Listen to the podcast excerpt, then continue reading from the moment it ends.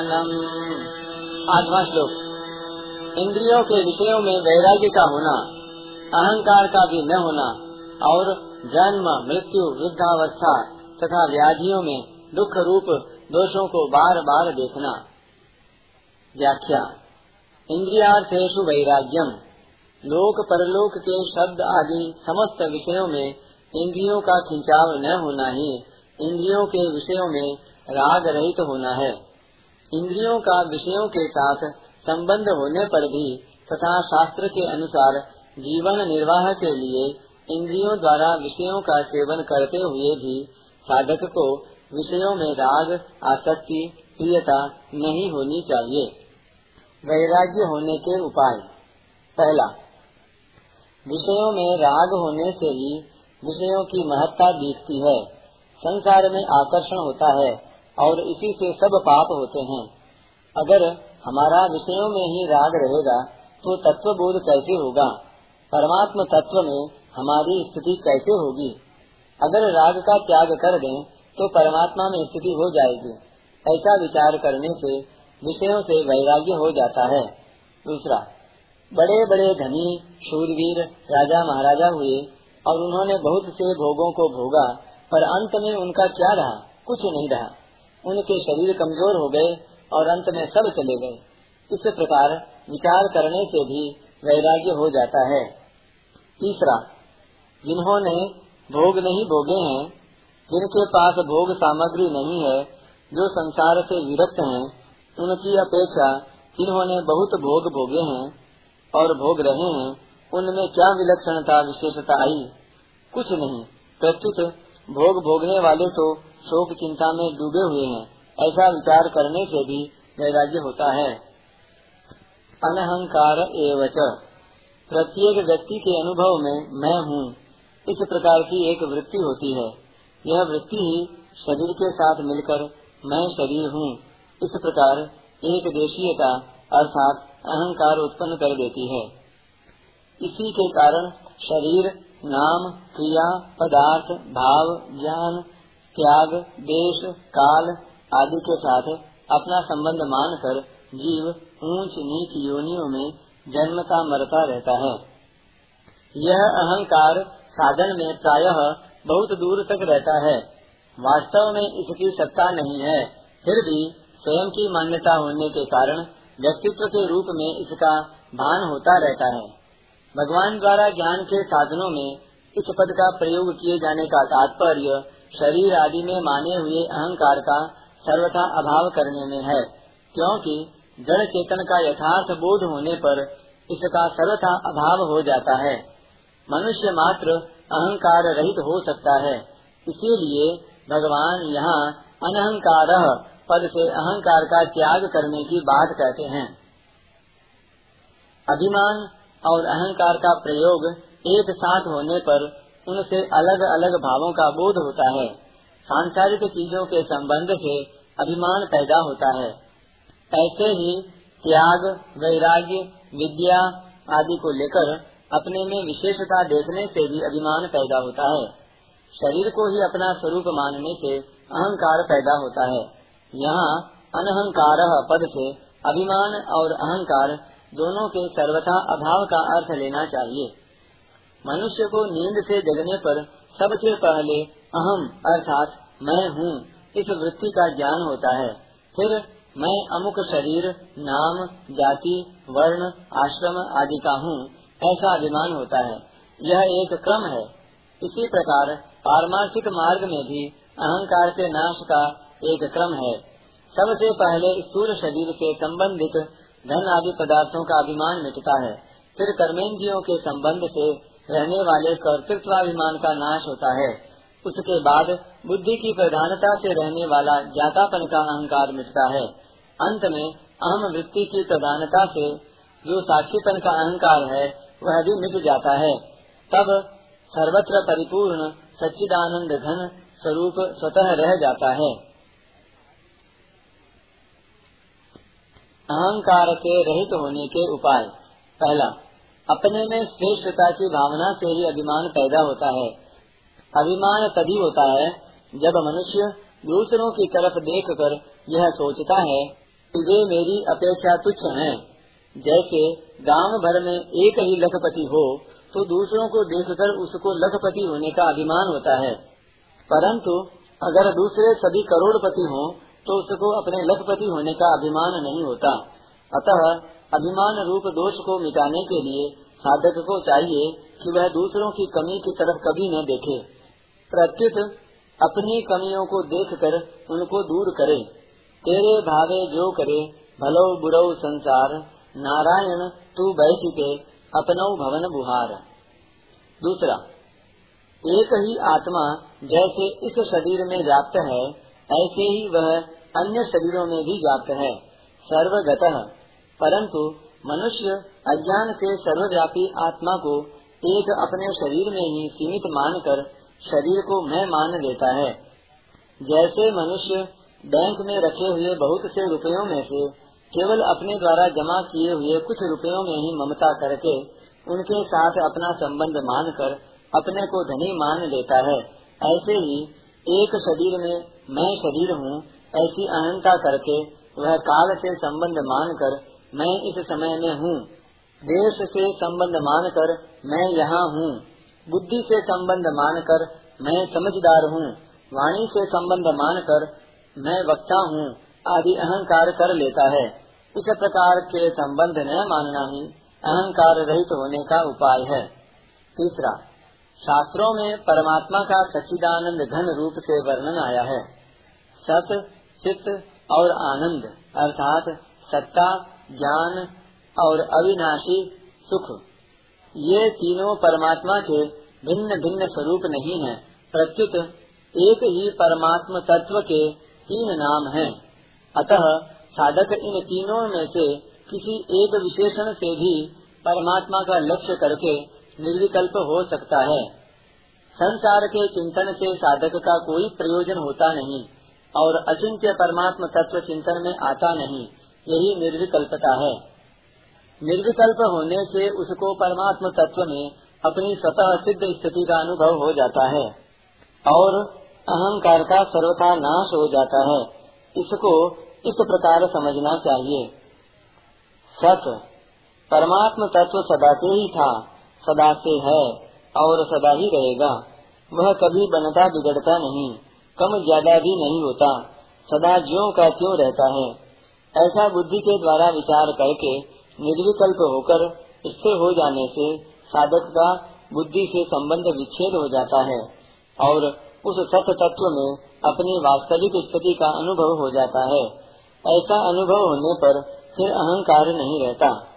चित जैसे प्रत्येक व्यक्ति के शरीर आदि अहम के अंतर्गत दृश्य हैं, ऐसे ही अहम भी मैं तू यह और वह के रूप में एक ज्ञान के अंतर्गत दृश्य है। किसी सेठ ने सुना कि अमुक दुकान में इतना नफा हुआ है, और साथ ही यह भी सुना कि अमुक दुकान में इतना नुकसान हुआ है। इस प्रकार नफा और नुकसान, इन दोनों में तो फ़र्क है, पर इन दोनों के ज्ञान में कोई फ़र्क नहीं है। ज्ञान तो एक ही है। अगर ज्ञान एक न होता तो नफा और नुकसान दोनों की भिन्नता का ज्ञान कैसे होता? इसी तरह मैं, तू, यह और वह, ये चारों अलग अलग होने पर भी इनका प्रकाशक ज्ञान एक ही है। जिस सामान्य प्रकाश में मैं में क्रियाएँ होती हैं, उसी प्रकाश में तू, यह और वह में भी क्रियाएँ होती हैं। उस सामान्य प्रकाश में मैं तू, यह और वह का भेद नहीं है। उस सामान्य प्रकाश का संबंध यदि है तो चारों के साथ है, और यदि नहीं है तो किसी के भी साथ नहीं है। उस ज्ञान में, उस चेतन में निर्विकल्प होकर स्थिर हो जाने से परमात्म तत्व में स्वतः सिद्ध स्थिति का अनुभव हो जाता है। फिर अहंकार नहीं रहता। आनंद। साधक लोग प्रायः बुद्धि और अहम को प्रकाशित करने वाले चेतन को भी बुद्धि के द्वारा ही जानने की चेष्टा किया करते हैं। वास्तव में बुद्धि के द्वारा जाने अर्थात सीखे हुए विषय को ज्ञान की संज्ञा देना और उससे अपने आप को ज्ञानी मान लेना भूल ही है। बुद्धि को प्रकाशित करने वाला तत्व बुद्धि के द्वारा कैसे जाना जा सकता है? यद्यपि साधक के पास बुद्धि के सिवाय ऐसा और कोई साधन नहीं है, जिससे वह तत्व जाना जा सके, तथापि बुद्धि के द्वारा केवल जड़ संसार की वास्तविकता को ही जाना जा सकता है। बुद्धि जिससे प्रकाशित होती है, उस तत्व को बुद्धि नहीं जान सकती। उस तत्व को जानने के लिए बुद्धि से भी संबंध विच्छेद करना आवश्यक है। बुद्धि को प्रकाशित करने वाले परमात्म तत्व में निर्विकल्प रूप से स्थित हो जाने पर बुद्धि से सर्वथा संबंध विच्छेद हो जाता है। फिर एक आनंद स्वरूप, जहाँ दुख का लेश भी नहीं है, परमात्म तत्व ही शेष रह जाता है, जो स्वयं ज्ञान स्वरूप और सत स्वरूप भी है। इस प्रकार तत्व में निर्विकल्प चुप हो जाने पर आनंद ही आनंद है, ऐसा अनुभव होता है। ऐसा अनुभव होने पर फिर अहंकार नहीं रहता। जन्म, मृत्यु जरा व्याधि दुख, दोषानुदर्शनम। जन्म, मृत्यु, वृद्धावस्था और रोगों के दुख रूप दोषों को बार बार देखने का तात्पर्य है। जैसे आवा में मटका पकता है, ऐसे ही जन्म से पहले माता के उदर में बच्चा जठराग्नि में पकता रहता है। माता के खाए हुए नमक, मिर्च आदि, क्षार और तीखे पदार्थों से बच्चे के शरीर में जलन होती है। गर्भाशय में रहने वाले सूक्ष्म जंतु भी बच्चे को काटते रहते हैं। प्रसव के समय माता को जो पीड़ा होती है, उसका कोई अंदाज़ा नहीं लगाया जा सकता। वैसी ही पीड़ा उधर से बाहर आते समय बच्चे को होती है। इस तरह जन्म के दुख रूप दोषों का बार बार विचार करके इस विचार को दृढ़ करना कि इसमें केवल दुख ही दुख है। जो जन्मता है उसको मरना ही पड़ता है। यह नियम है, इससे कोई बच ही नहीं सकता। मृत्यु के समय जब प्राण शरीर से निकलते हैं, तब हज़ारों बिच्छू शरीर में एक साथ डंक मारते हों, ऐसी पीड़ा होती है। उम्र भर में कमाए हुए धन से, उम्र भर में रहे हुए मकान से, और अपने परिवार से जब वियोग होता है, और फिर उनके मिलने की संभावना नहीं रहती, तब ममता आसक्ति के कारण बड़ा भारी दुख होता है। जिस धन को कभी किसी को दिखाना नहीं चाहता था, जिस धन को परिवार वालों से छिपा छिपा कर तिजोरी में रखा था, उसकी चाबी परिवार वालों के हाथ में पड़ी देख कर मन में असह्य वेदना होती है। इस तरह मृत्यु के दुख रूप दोषों को बार बार देखे। वृद्धावस्था में शरीर और अवयवों की शक्ति क्षीण हो जाती है, जिससे चलने फिरने उठने बैठने में कष्ट होता है। हरेक तरह का भोजन पचता नहीं। बड़ा होने के कारण परिवार से आदर चाहता है, पर कोई प्रयोजन न रहने से घर वाले निरादर, अपमान करते हैं। तब मन में पहले की बातें याद आती हैं कि मैंने धन कमाया है, इनको पाला पोसा है पर आज ये मेरा तिरस्कार कर रहे हैं। इन बातों को लेकर बड़ा दुख होता है। इस तरह वृद्धावस्था के दुख रूप दोषों को बार बार देखे। यह शरीर व्याधियों का, रोगों का घर है। शरीरम व्याधि मंदिरम। शरीर में वात, कफ आदि से पैदा होने वाले अनेक प्रकार के रोग होते रहते हैं और उन रोगों से शरीर में बड़ी पीड़ा होती है। इस तरह रोगों के दुख रूप दोषों को बार बार देखे। यहाँ बार बार देखने का तात्पर्य बार बार चिंतन करने से नहीं है, प्रत्युत विचार करने से है। जन्म, मृत्यु, वृद्धावस्था और रोगों के दुखों को बार बार देखने से, अर्थात विचार करने से, उनके मूल कारण उत्पत्ति विनाशशील पदार्थों में राग स्वाभाविक ही कम हो जाता है, अर्थात भोगों से वैराग्य हो जाता है। तात्पर्य है कि जन्म, मृत्यु आदि के दुख रूप दोषों को देखना भोगों से वैराग्य होने में हेतु है, क्योंकि भोगों के राग से, अर्थात गुणों के संग से ही जन्म होता है। कारणं गुण संगोच्य सदसद योनि जन्मसु। और जो जन्म होता है, वह संपूर्ण दुखों का कारण है। भगवान ने पुनर्जन्म को दुखालय बताया है। पुनर्जन्म दुखालय म शाश्वतम। शरीर आदि जड़ पदार्थों के साथ अपना संबंध मानने से, उनको महत्व देने से, उनका आश्रय लेने से ही संपूर्ण दोष उत्पन्न होते हैं। देहाभिमानिनी सर्वे दोषा प्रादुर्भवंती परमात्मा का स्वरूप अथवा उसका ही अंश होने के ही कारण जीवात्मा स्वयं निर्दोष है। चेतन, अमल, सहज, सुख, राशि। यही कारण है कि जीवात्मा को दुख और दोष अच्छे नहीं लगते, क्योंकि वे इसके सजातीय नहीं हैं। जीव अपने द्वारा ही पैदा किए दोषों के कारण सदा दुख पाता रहता है।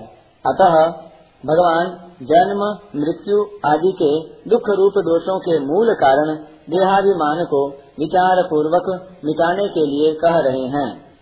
परिशिष्ट भाव।